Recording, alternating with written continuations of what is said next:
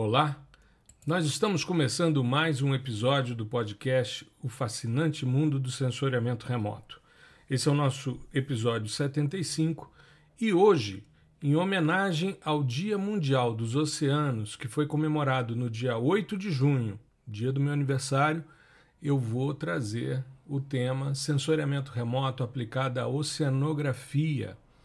É um tema bastante interessante, tem muito a ver com a parte do comportamento espectral de águas, o comportamento espectral de sistemas aquáticos, mas tem suas especificidades. Então é importante a gente é, detalhar um pouco essas questões.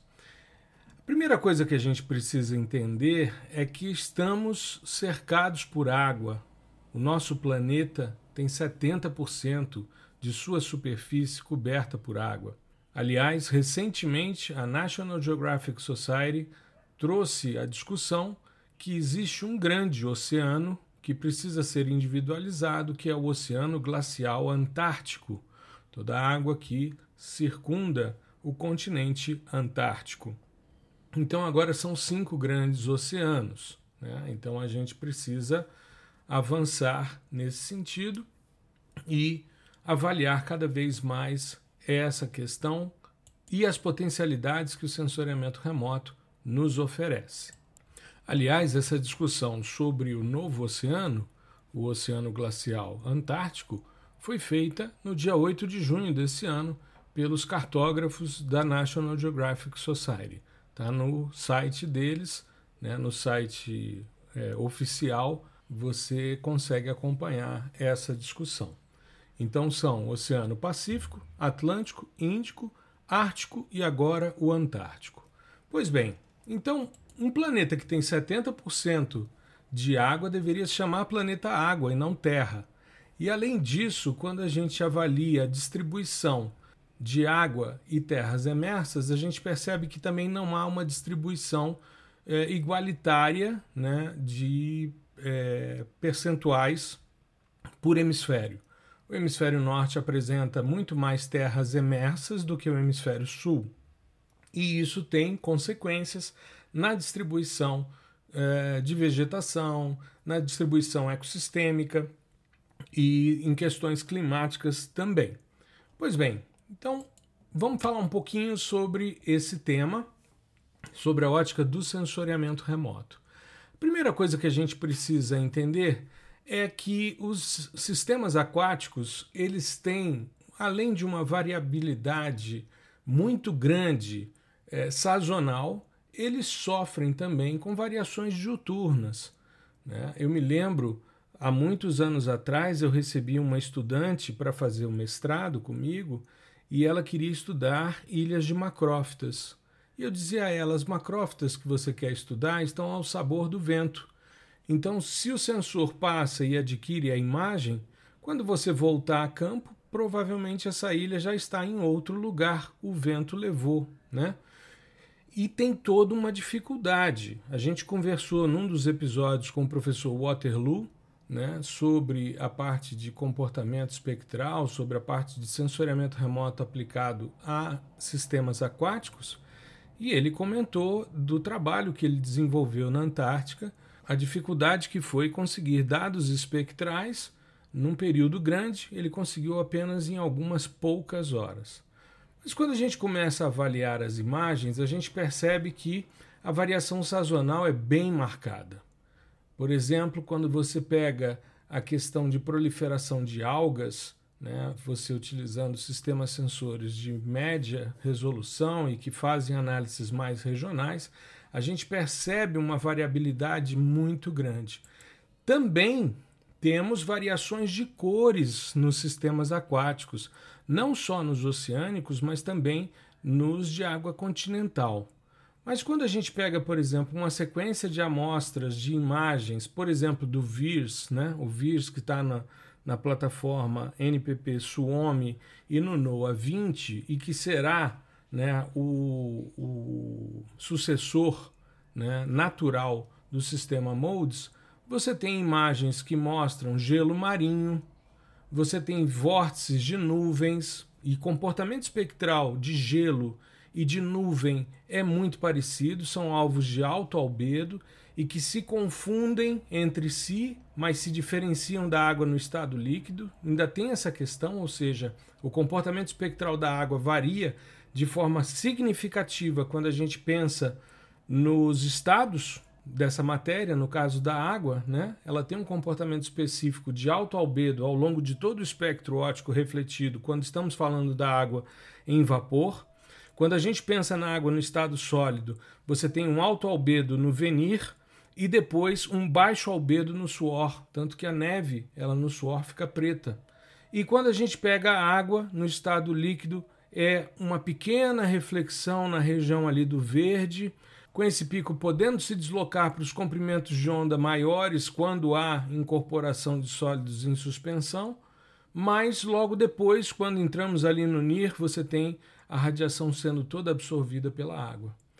Temos hoje cada vez mais o monitoramento né, da quantidade de areia que sopra, por exemplo, do Saara em direção ao Oceano Atlântico e em direção ao Brasil.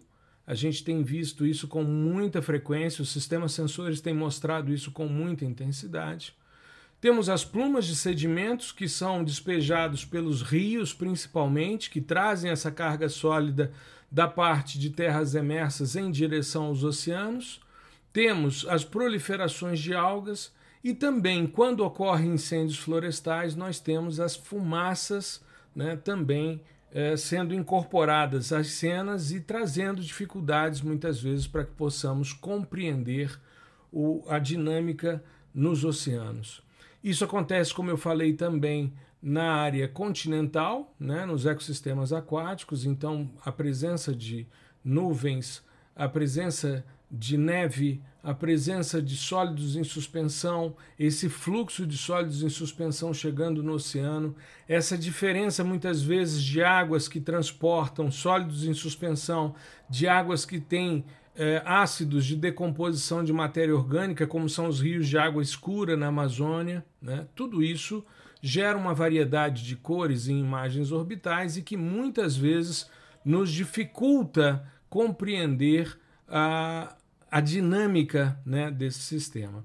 Então, já adiantando que, assim como o professor Waterloo salientou no episódio que ele participou aqui conosco, da dificuldade de se trabalhar com água, quando a gente vai para a água salgada, a coisa não é tão mais fácil. Se a gente fosse elencar as razões para a variedade de cores em imagens de satélites, a gente precisaria salientar alguns aspectos. Primeiro, a maior região de penetração de luz na água é entre 400 e 500 nanômetros. Como eu falei, o maior pico ali, quando a gente está falando de água no estado líquido, é a região do verde. E de maior interação entre a radiação eletromagnética e os componentes da coluna de água, que é profundamente afetada pela atmosfera. Existem dados de autores que estudam o comportamento espectral de água, indicando que até 90% da energia detectada sobre um corpo d'água por um sensor a bordo de um satélite pode ser atribuída à interferência atmosférica, ou seja, apenas 10% é efetivamente informação da coluna de água. Um outro aspecto que a gente precisa ressaltar também é que a transmitância da água é muito alta, ou seja, a radiação passa através da água com muita facilidade e é espectralmente variável, o que faz com que a energia emergente do volume de água integre informações relativas a diferentes profundidades para o mesmo corpo d'água. Por quê? A gente precisa lembrar que a luz entra no corpo d'água ela vai ser absorvida, mas dependendo da profundidade, dependendo da, da transparência, da turbidez dessa água, você vai ter a oportunidade de ter algumas informações de fundo e ao longo da coluna de água. Então, existem variações muito grandes. Um terceiro aspecto que pode ser considerado como uma razão para essa variedade de cores é que os componentes opticamente ativos que são aqueles que interagem com a radiação eletromagnética, esses componentes da água, apresentam espectros de absorção semelhantes, o que muitas vezes torna difícil sua discriminação quando ocorrem simultaneamente no ambiente. Então, é, eles acabam se confundindo e não há muito como você fazer grandes separações. Um outro aspecto, a reflectância da água, como eu já salientei, é muito pequena. Esse pico que a gente encontra no verde, ela é em média 4%. A gente está falando de reflectância, então é um valor percentual né, do fluxo radiante refletido em relação ao fluxo incidente. Isso faz com que os sensores disponíveis sejam muitas vezes insensíveis às mudanças sutis de cores. E um último aspecto que a gente pode salientar é que a reflectância da superfície da água é mais elevada que a reflectância emergente do volume, ou seja, aquela que está vindo né, de todo o volume, e é afetada por fatores como vento e geometria de aquisição. Então, tudo isso acaba, de certa forma, eh, transformando o sensoriamento remoto para componentes oceânicos um grande desafio não só os componentes oceânicos, mas também para os ecossistemas aquáticos continentais. Mas o nosso enfoque hoje é a parte oceânica. Então a gente vai focar no que, que normalmente se faz em termos de análise por sensoriamento remoto das superfícies oceânicas. Bom, um sistema aquático você pode avaliá-lo como é, propriedades que afetam a cor, a composição e funções de força e condições de contorno. Com relação à composição, a gente tem a composição da água, mas além disso existem as substâncias dissolvidas, as partículas em suspensão e os organismos vivos. E as funções de força e condição de contorno estão associadas à geometria, aspectos hidrodinâmicos e à própria radiação solar. Normalmente, quando a gente pensa num sistema de aquisição de imagens que envolvem corpos d'água, a gente tem aí alguns componentes que vão compor essa trajetória da luz entre a fonte, o alvo e o sistema sensor, a geometria básica de aquisição de imagens. A primeira coisa que a gente precisa pensar é no processo de espalhamento atmosférico. O espalhamento atmosférico é um desvio de trajetória por partículas sólidas, líquidas ou gasosas e que interfere muitas vezes na disponibilidade de radiação à superfície e que chegam ao sistema sensor e que podem é, contribuir para interpretações é, muitas vezes equivocadas. Existem processos de correção atmosférica e o espalhamento ele se dá justamente de forma mais intensa nas imagens na faixa em que a água melhor reflete, ou seja, de 400 a 500 nanômetros. A gente precisa pensar numa segunda componente que é o processo de reflexão especular da luz difusa do céu. Esse processo é chamado de sky glint né, a reflexão difusa do céu né, sobre o corpo d'água. Então seria um reflexo do céu sobre a lâmina d'água. Existe o processo de reflexão especular da luz solar direta, que é chamado de sunglint. Eu já fiz vários posts mostrando sunglint, uh, que é você ver o reflexo do sol na lâmina d'água. Isso interfere no sistema Muitas vezes é, isso é considerado como um problema, mas em oceanografia isso acaba sendo um elemento importante porque quanto mais ventos você tem sobre a lâmina d'água, mais ondulada fica a superfície e o sanglente te permite verificar essa questão. Então acaba sendo um componente importante nessa análise. Um outro elemento que é importante a gente também considerar na aquisição das imagens de sensoriamento remoto é a radiação emergente da coluna de água, ou seja, a radiação que está vindo da coluna da água em direção ao sensor e que fica registrado na imagem. O processo de espalhamento e absorção da luz pelo fitoplâncton, né, que são os organismos, no caso vegetais, que estão inseridos na lâmina d'água dentro do corpo d'água é também um componente importante. E mais à frente a gente vai falar sobre essa questão do fitoplâncton, da clorofila como um dos elementos mais é, usuais na análise de cor da água. Ainda existe o componente de processo de espalhamento da luz pelos sedimentos, então o sedimento acaba também mudando a trajetória da radiação e essa ascensão dessa informação chega ao sistema sensor e acaba sendo registrado, e a gente vê nas imagens esses fluxos de sedimentos. Né? E, por último, o processo de absorção da luz pela matéria orgânica dissolvida. Então, aqui a gente já viu que existem alguns elementos extremamente importantes na análise de imagens para quem trabalha com ecossistemas aquáticos oceânicos: matéria orgânica dissolvida, fitoplâncton e sedimentos. Mas isso também para quem trabalha com ecossistemas aquáticos continentais. Muito bem. Como é que a gente mede esse tipo de radiação, esses fluxos? Diferente do que a gente faz e vem mostrando ao longo do tempo nos diversos webinars, nos diversos é, episódios do podcast, a estratégia de aquisição de espectros em ambientes aquáticos é bem mais complexa. Primeiro, porque você precisa ter uma análise né, da componente acima da água e dentro da coluna d'água. Então você tem dois componentes aí a serem considerados. Nessa parte que fica acima da lâmina d'água, você tem primeiro a irradiância incidente na superfície da água, ou seja, a irradiância que está vindo da fonte né, e que é medida né, ali por um sistema sensor. Ela é formada pela radiação solar direta e pela radiação difusa do céu, o sky glint que eu comentei. Né? Nós temos aí o componente é, radiância ascendente da superfície da água, ou seja, depois de interagir com toda a coluna d'água, essa componente, esse fluxo radiante ascendente que está vindo, é medido por um radiômetro específico, e existe um outro radiômetro virado para a medição da radiância do céu.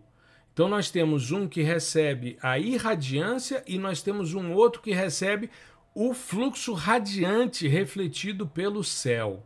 Então são três componentes que a gente precisa acima da linha d'água. Abaixo da linha d'água também são três componentes. Nós temos a irradiância descendente na coluna d'água, ou seja, a radiação que veio da fonte e que desce na coluna d'água. Mas nós temos também essa radiação sendo medida de forma ascendente dentro da coluna d'água. Então você tem um medidor, né, um radiômetro, medindo a irradiância descendente e um outro medindo a irradiância ascendente, ambos dentro da coluna d'água. E finalmente nós temos um radiômetro para medir o fluxo radiante ascendente na coluna d'água. Então veja a dificuldade que é você estruturar uma situação como essa, um sistema sensor como esse? Normalmente você utiliza um barco, então você coloca uma geometria acima do barco, medindo essa irradiância que está vindo da fonte, o fluxo radiante ascendente da coluna d'água que está vindo ali da superfície, depois já de interagir com a água já na parte aérea, e a radiação que vem do céu. E dentro d'água, num arranjo também você coloca normalmente um radiômetro para medir a radiância ascendente e dois sistemas para medição de irradiância, a irradiância descendente e a irradiância ascendente, tá?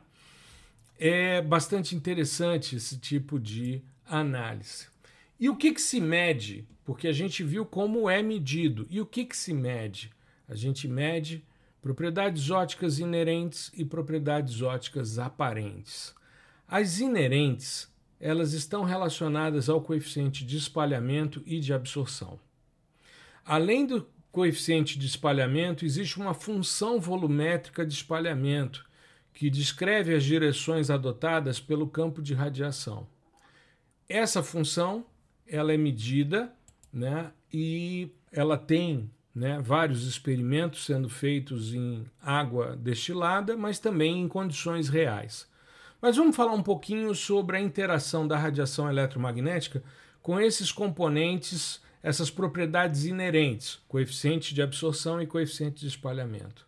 Bom, O coeficiente de absorção é a fração do fluxo de radiação que incide sobre a água e que é absorvido por ela.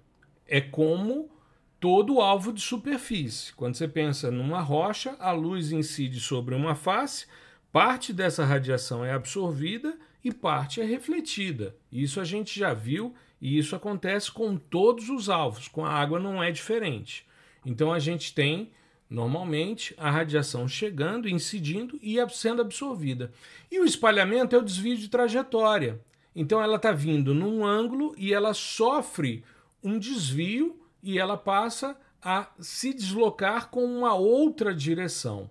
Esses são os dois, as duas propriedades inerentes. Agora, quando a gente pensa na questão do espalhamento, a gente precisa entender o seguinte: existe quando a luz chega na água, né, além da refração, existe um espalhamento para frente, esse desvio de trajetória, e existe um retroespalhamento. O retroespalhamento, ou seja, a, o fluxo está indo numa direção, o retroespalhamento é a direção contrária. Ele é extremamente importante porque porque é o retroespalhamento que vai ser observado pelo satélite, pelo sistema sensor que está no satélite. Então é extremamente importante para a compreensão. Eu não estou entrando de forma muito aprofundada nessas questões, porque elas são bem mais complexas, mas só para a gente ter uma ideia de o que, que é propriedade inerente e o que é propriedade aparente. As propriedades óticas aparentes são combinações de grandezas radiométricas utilizadas como indicadores de cor e de transparência da água. Conceitualmente, elas quantificam e descrevem as mudanças às quais um corpo d'água submete o campo de luz incidente. Então, elas interferem também nos processos de absorção, de reflexão da luz que chega a esse corpo d'água. E aí a gente tem esses elementos que eu citei anteriormente como importantes e agora a gente salienta eles, que são justamente esses é, componentes opticamente ativos, sedimentos, fitoplâncton e matéria orgânica dissolvida, certo? Bom, uma coisa que é importante quando a gente fala de sensoriamento remoto é a gente entender alguns conceitos que volta e meia a gente fala sobre isso, tá? Mas o que, que acontece? Uh, nós temos um nível que a gente chama de TOA, que é Top of Atmosphere, ou seja, topo da atmosfera. É uma contradição quando a gente fala de topo da atmosfera, porque quando a gente estuda climatologia, a gente percebe que não há um topo de atmosfera. Por quê? Porque 90% da massa atmosférica, eu diria 98% da massa atmosférica, está comprimida até 90 quilômetros em média. Então, a troposfera, a estratosfera e a mesosfera, elas condensam cerca de 98% da massa atmosférica. Mas existem manifestações atmosféricas ocorrendo a 5 mil quilômetros da superfície. Por exemplo, a Estação Espacial Internacional está inserida na atmosfera. Apesar dela estar orbitando o planeta no espaço, mas ela está inserida no campo atmosférico do nosso planeta. Só que uma atmosfera tão tênue que você vê né, o processo de reentrada de determinados componentes quando eles voltam da estação espacial, você percebe quando o atrito com esse ar mais denso gera aquele processo de encandecimento né, do, do, dos corpos que, que estão reingressando na atmosfera. Mas só para a gente esclarecer de forma mais ampla, mais clara, né, o nível TOA convencionou-se, esse topo da atmosfera, convencionou-se que é o nível do sensor.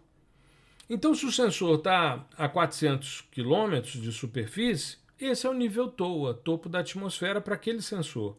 Se ele está a 750 km, esse é o nível TOA. Veja, tem 300 km entre eles de diferença altimétrica, mas tudo é topo da atmosfera. Por quê? Porque foi uma forma de popularizar o nível do sensor tá? Então hoje quando você fala de TOA é o que o sensor está medindo. Ele mede tanto a radiância como a reflectância TOA. Agora, quando você faz a correção dos efeitos atmosféricos, que são justamente as propriedades inerentes à absorção e espalhamento, aí você tem o que a gente chama de reflectância de superfície, ou boa, bottom of atmosphere, tá? Que é no nível da atmosfera, abaixo da atmosfera, tá certo? Então seria o nível do mar. Para a gente entender que a gente está retirando aí os efeitos né, do espalhamento e da absorção que a atmosfera gera. Tudo bem? Beleza. Uma coisa interessante é que quando você está avaliando espectros de corpos d'água, se você tiver uma quantidade de indivíduos, fitoplâncton, né, com concentrações de clorofila que são mais elevados, isso acaba reduzindo a zona fótica, ou seja, a zona em que a luz interage com a água, né? A zona que é iluminada, né? E à medida em que você vai diminuindo a densidade de indivíduos, né, a densidade, o número de indivíduos por mililitro, e você vai diminuindo a concentração de clorofila, você vai aumentando a profundidade ótica.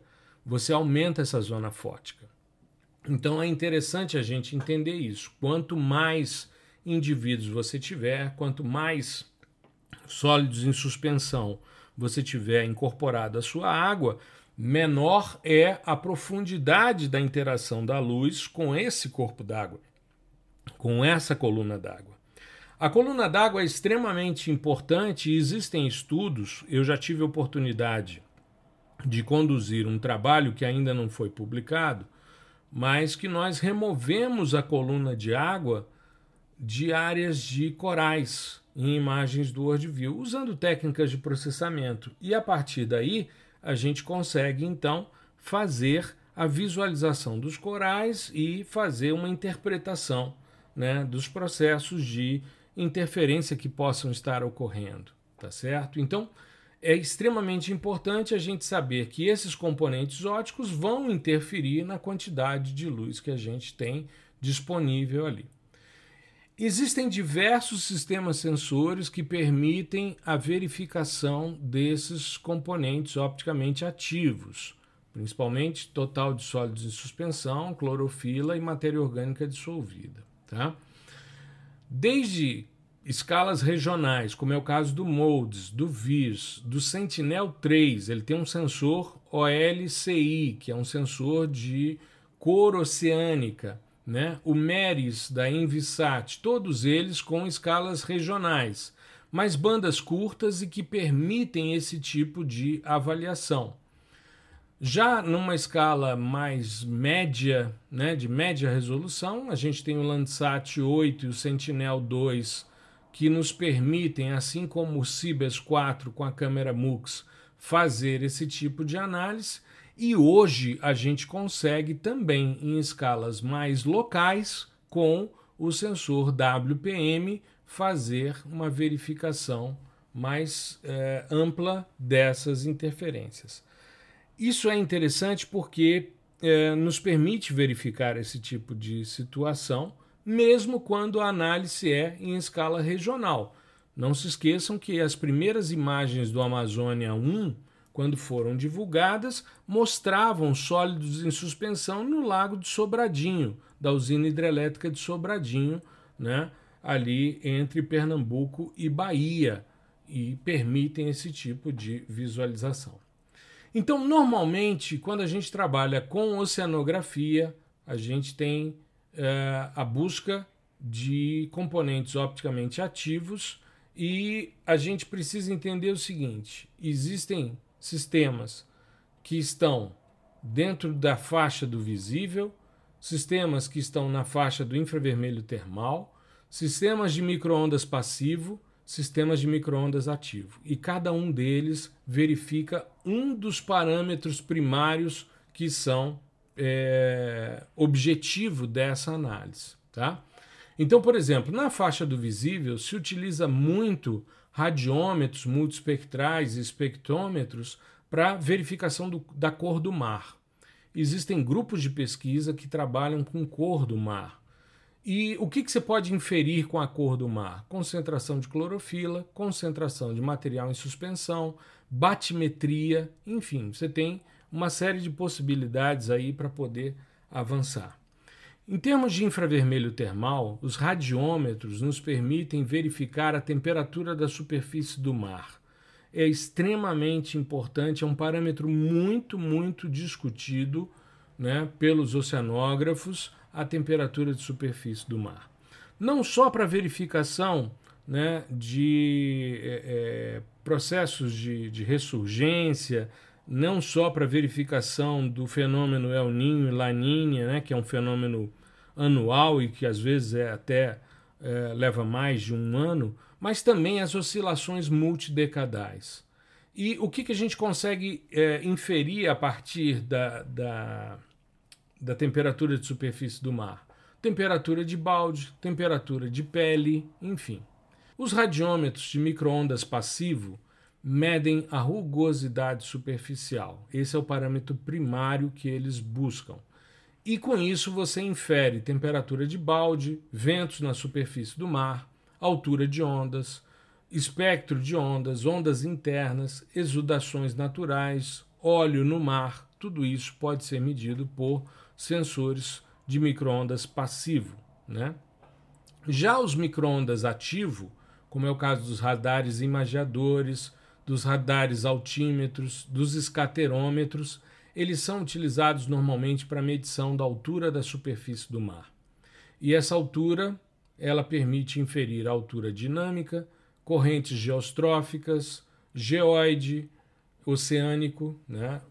o geóide oceânico, a batimetria, entre outros. Então é interessante a gente sempre buscar, quando a gente está fazendo esse tipo de análise, né, qual é a resolução espacial e temporal que eu preciso ter para poder investigar os meus dados. Isso é fundamental. A gente precisa saber se o dado é, tem uma, uma informação que é horária, se ele leva mais dias para ter revisita, qual é a resolução espacial nominal dele para aquilo que eu quero ver, qual é a resolução temporal que ele apresenta para a gente poder avaliar e, com isso, a possibilidade de investigação desses componentes opticamente ativos é imensa. É fundamental a gente ter essa noção de tamanho de pixel, porque isso vai determinar qual é a escala do meu trabalho. Eu preciso entender se eu quero fazer uma leitura mais local, se ela é uma leitura mais regional, se ela é uma escala mais nacional ou, enfim, ou se ela tem uma resolução mais global. Porque hoje nós temos a possibilidade de imaginamentos globais e que nos permitem verificar essas questões. Então, se você está trabalhando com um sensor de alta resolução, você vai ter ali uma visualização né, mais local. E à medida em que esse pixel vai aumentando sua área, né, a sua resolução vai diminuindo, a gente vai tendo as mudanças de escala.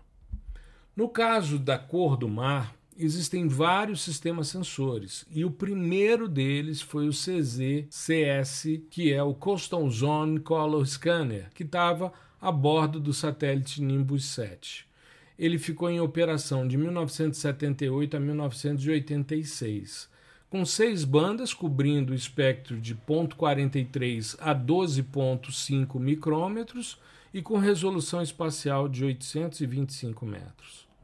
E hoje a gente trabalha né, com, por exemplo, Sentinel-3. Essa semana é, eu fiz um post, essa semana que passou, né? Eu fiz um post em homenagem a esse monitoramento mostrando os dados do Sentinel-3A, que foi colocado em órbita em 2016, com 21 bandas, que permitiu a verificação né, de várias possibilidades de é, análise da corrente do Golfo, tanto temperatura como também a questão de clorofila e fitoplâncton. Só que hoje quando a gente pensa, por exemplo, no Sentinel, a gente está falando de resolução espacial de 300 metros. Claro, as bandas que estão mais no final do espectro têm 1.200 metros. E a gente tem uma faixa mais estreitinha do venir para avaliar. Mas existe um sistema específico que é o OLCI, que é o Ocean and Land Color Instrument, que é um sistema voltado para a cor do mar. E é muito interessante porque vão surgindo é, portais que permitem esse tipo de verificação. Um portal que eu gosto muito é o portal Ocean Color Viewer.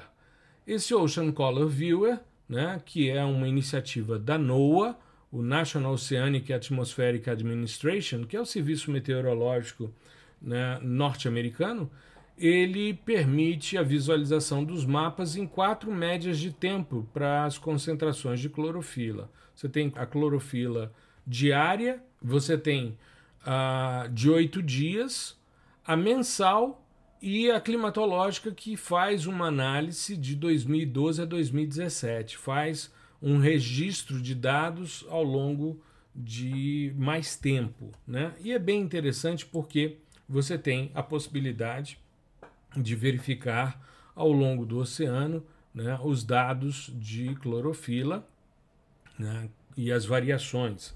E é muito interessante porque você tem as visualizações tanto do VIRS como também do Sentinel-3 e que te permitem avaliar não só a questão da clorofila, mas também uh, você tem ali os dados de radiância em determinados comprimentos de onda. Né? em é, watts por centímetro ao quadrado, é, micrômetros, esfero radiano. E aí você consegue ver, por exemplo, com os dados do VIRS, a carga sólida que você está tendo, não só no oceano, mas também nos rios que estão chegando até desembocarem no oceano, como é o caso do rio Amazonas.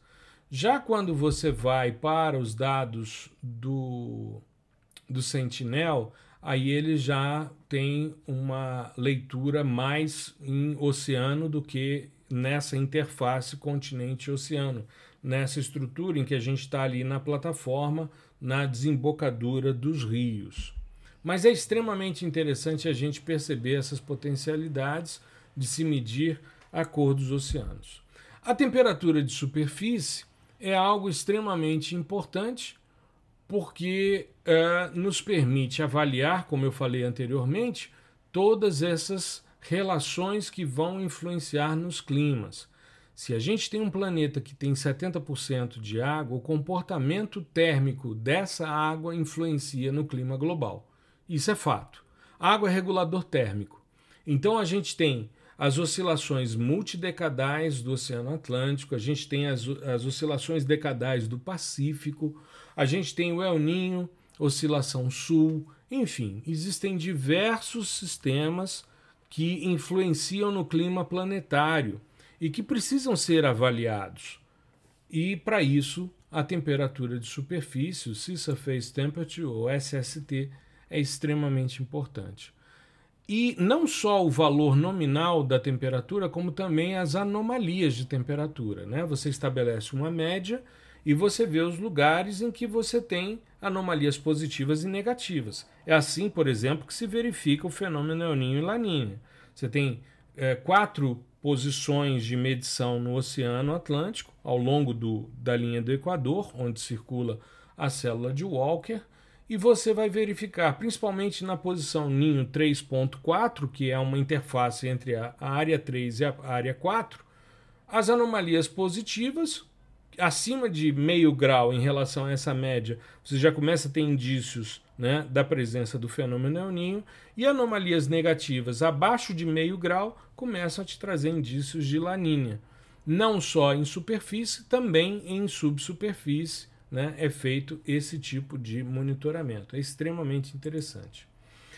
O post que eu fiz na semana passada, em homenagem ao Dia Mundial dos Oceanos, que era justamente o monitoramento, eu estava utilizando o sistema né, de oceanos e de terras emersas de medição de temperatura. E também a esse OLCI, esse sensor de cor do oceano.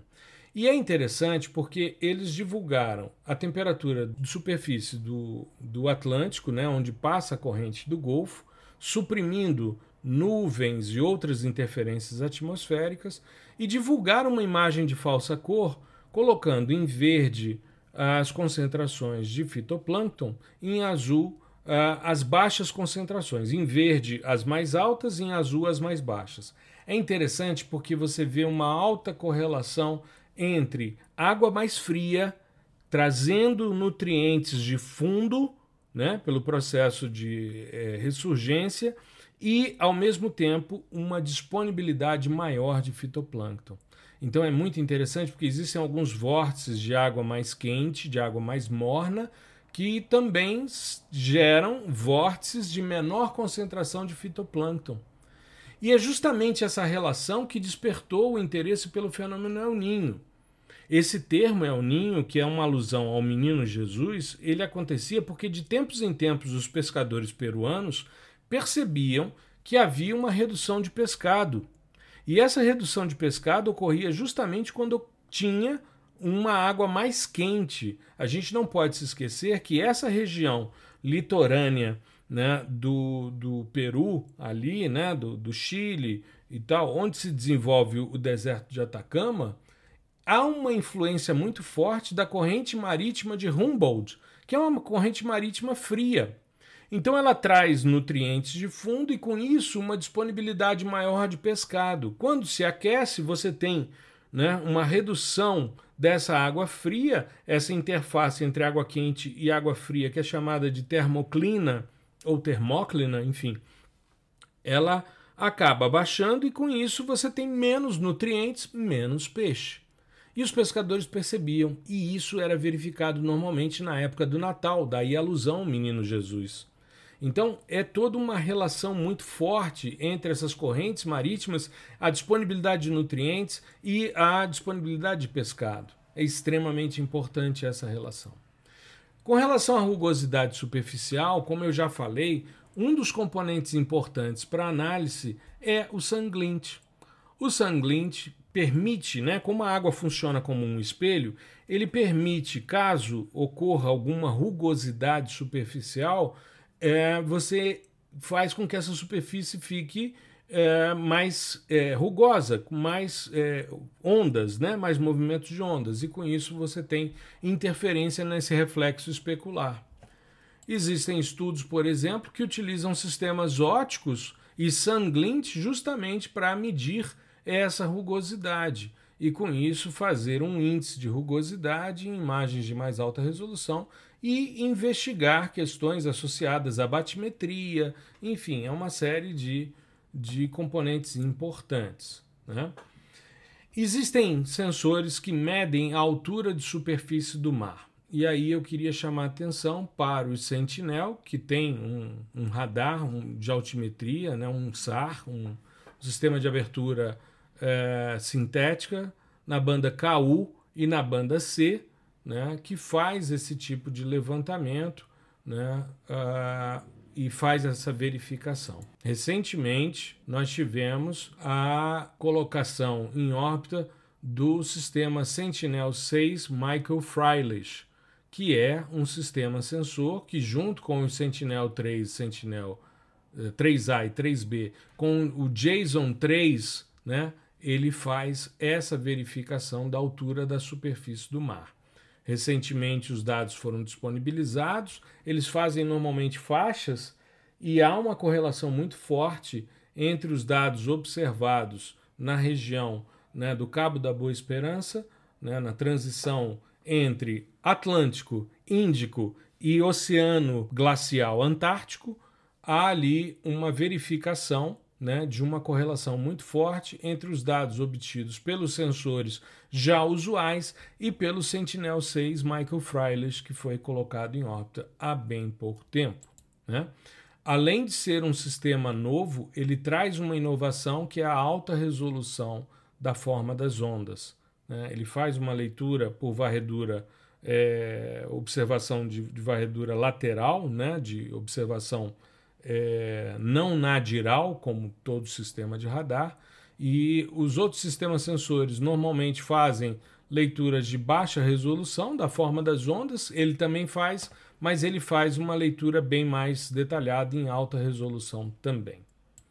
Além disso, além da, da discussão da National Geographic Society nessa semana, a EUMETSAT, que é uma, uma agência também é, oceânica e atmosférica europeia, da comunidade europeia, é, divulgou também nessa semana que passou um estudo em seu site que parte dele eu utilizei no post, que eram justamente os dados do Sentinel, mas além disso, porque como eles utilizaram vários sistemas sensores, além disso eles fizeram uma análise da topografia dinâmica utilizando os dados JSON 3, né? E fizeram uma leitura e verificaram né, que uh, há uma queda acentuada na altura da superfície que corresponde justamente ao fluxo principal da corrente do Golfo e os seus movimentos ao longo do ano. É muito interessante porque eles fizeram uma leitura uh, de 2020 em alguns momentos,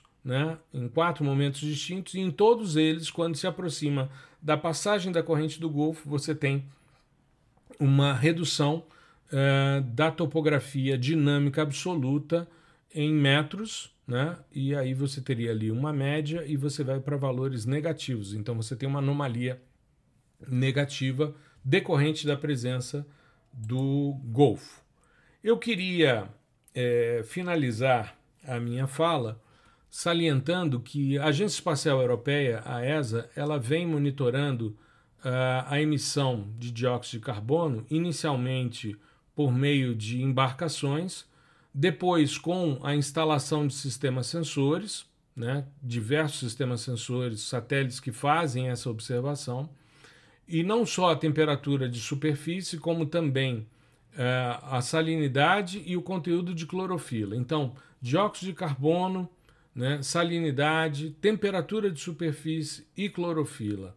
E com isso, com a integração desses planos de informação, eles têm né, colocando o dióxido de carbono, a alcalinidade, a temperatura de superfície e a salinidade da superfície do mar, eles conseguem inferir uh, o potencial hidrogeniônico ou a acidez, né, o pH dessas águas oceânicas, isso em escala global.